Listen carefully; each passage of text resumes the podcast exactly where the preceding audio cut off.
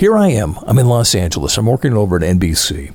I'm working on the production side of NBC at this point. I was working on The Weakest Link. We're on hiatus. So what happens? I go to another show, and this one is Last Comic Standing. So I'm working on Last Comic Standing.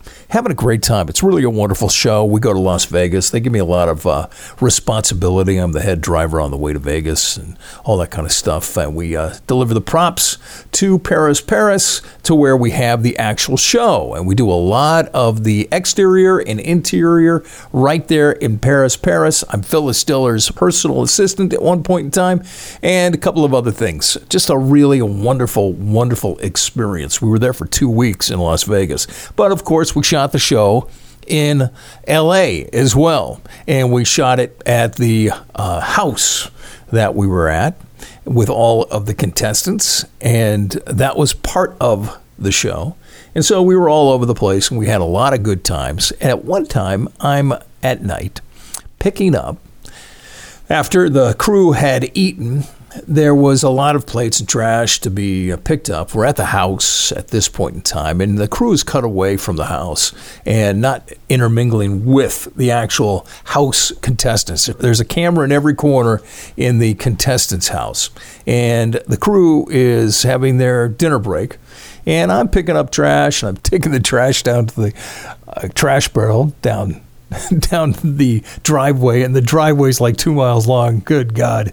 And and and like a climb and climbing everest every time i'm coming back. It was uh, it was wild. While i'm taking the trash out i'm noticing the kid that's the son of the not director, but the actual producer of the show. And everybody's having to listen to this kid because he's the producer's son and he's just an ass. Pardon my French, but he's just, you know, nobody wants to hear this crap. And because he's the producer's son, everybody's laughing along. And I thought, I am no producer's son. I have nobody in my corner that's going to give me the leg up. And I'm taking out the trash, and here I am, the oldest PA in Hollywood. That's what I'm thinking at the time. Oh, may I remind you, the day before, while I was standing out in the courtyard at the driveway of the house that we were actually shooting at, shooting was the key word here, somebody shot at us.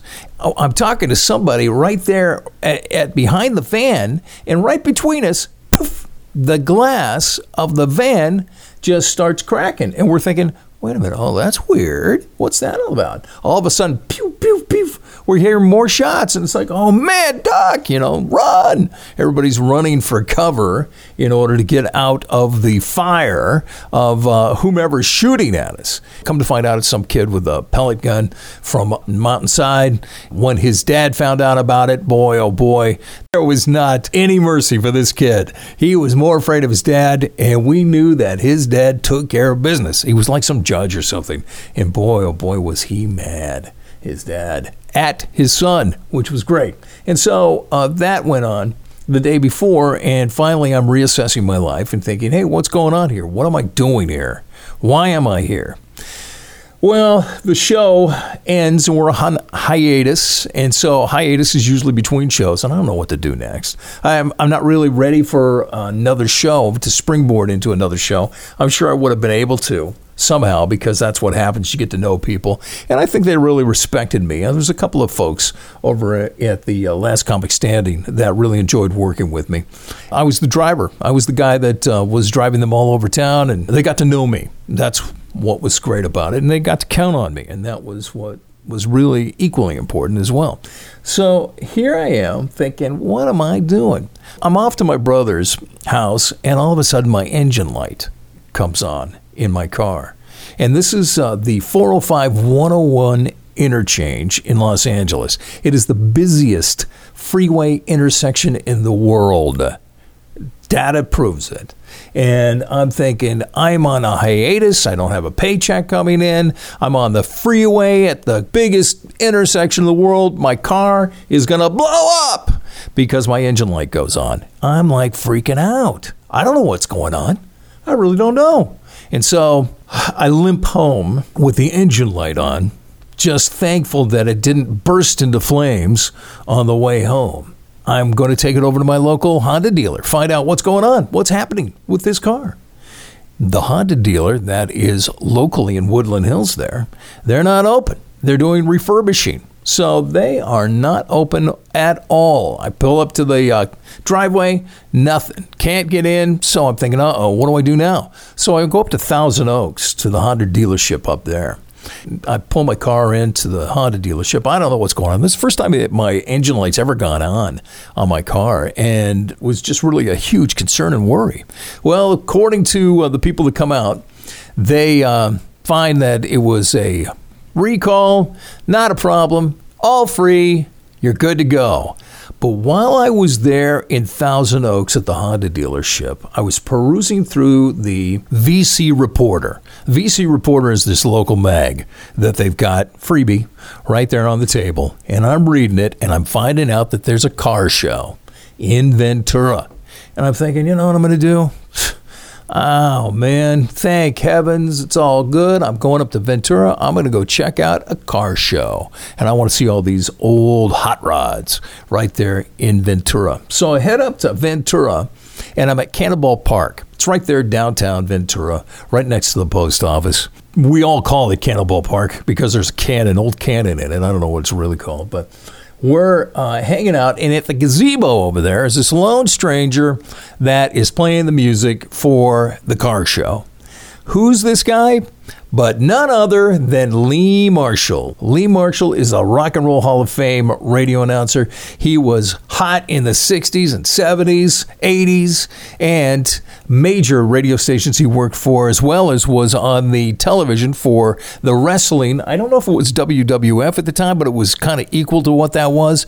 And he was the guy that was the ringside announcer, as well as the voice of Tony the Tiger. And he was also my program director when I was working at what was the name of that radio station? The reason I was only there for uh, five months, it was a weekend gig, was because of the fact that my checks bounced. And I was working at DreamWorks at the time, so it was just kind of a fun little thing to do on the weekends, and my checks bounced. And uh, so I literally got paid by the jewelry store that I can get uh, whatever I wanted to out of their junk drawer and enjoy as my uh, pay for uh, working there at KNJO in Thousand Oaks. Well, uh, little did I know that uh, that brief encounter would lead to this encounter. So, Lee Marshall, and he's playing all the 50s and 60s doo wop tunes from the Boomer.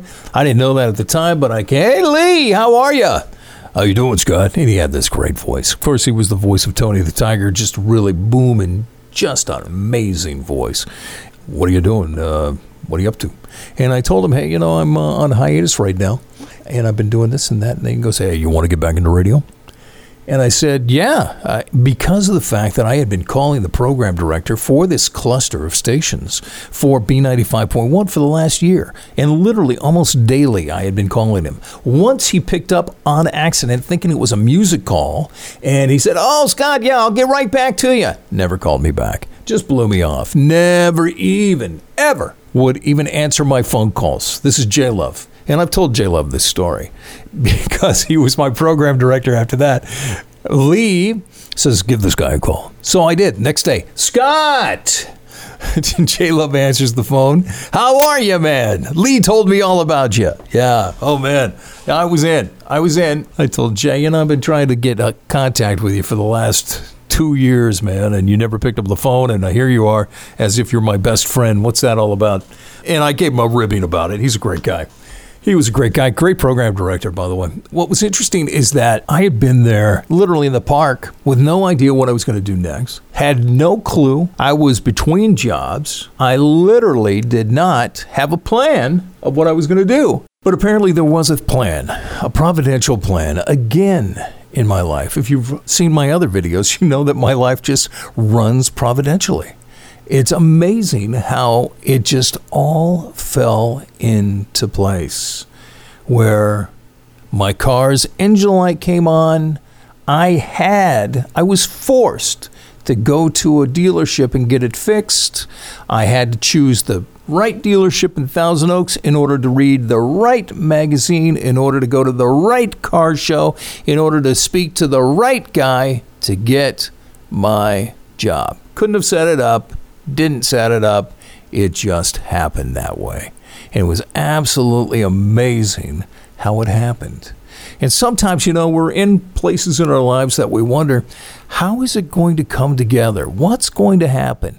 And, you know, the one thing I've learned, the one thing I've learned is that it will come together. It will happen.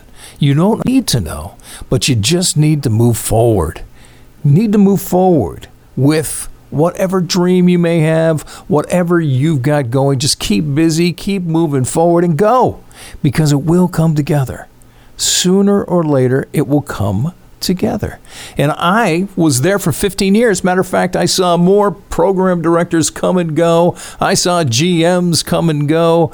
I saw uh, operation managers come and go. Promotions directors come and go. I saw them all come and go after 15 years. I had been on all the radio stations. I was the production director for all the radio stations. And at one point in time, 99% of all the voice work on all five stations in Oxnard Ventura was mine.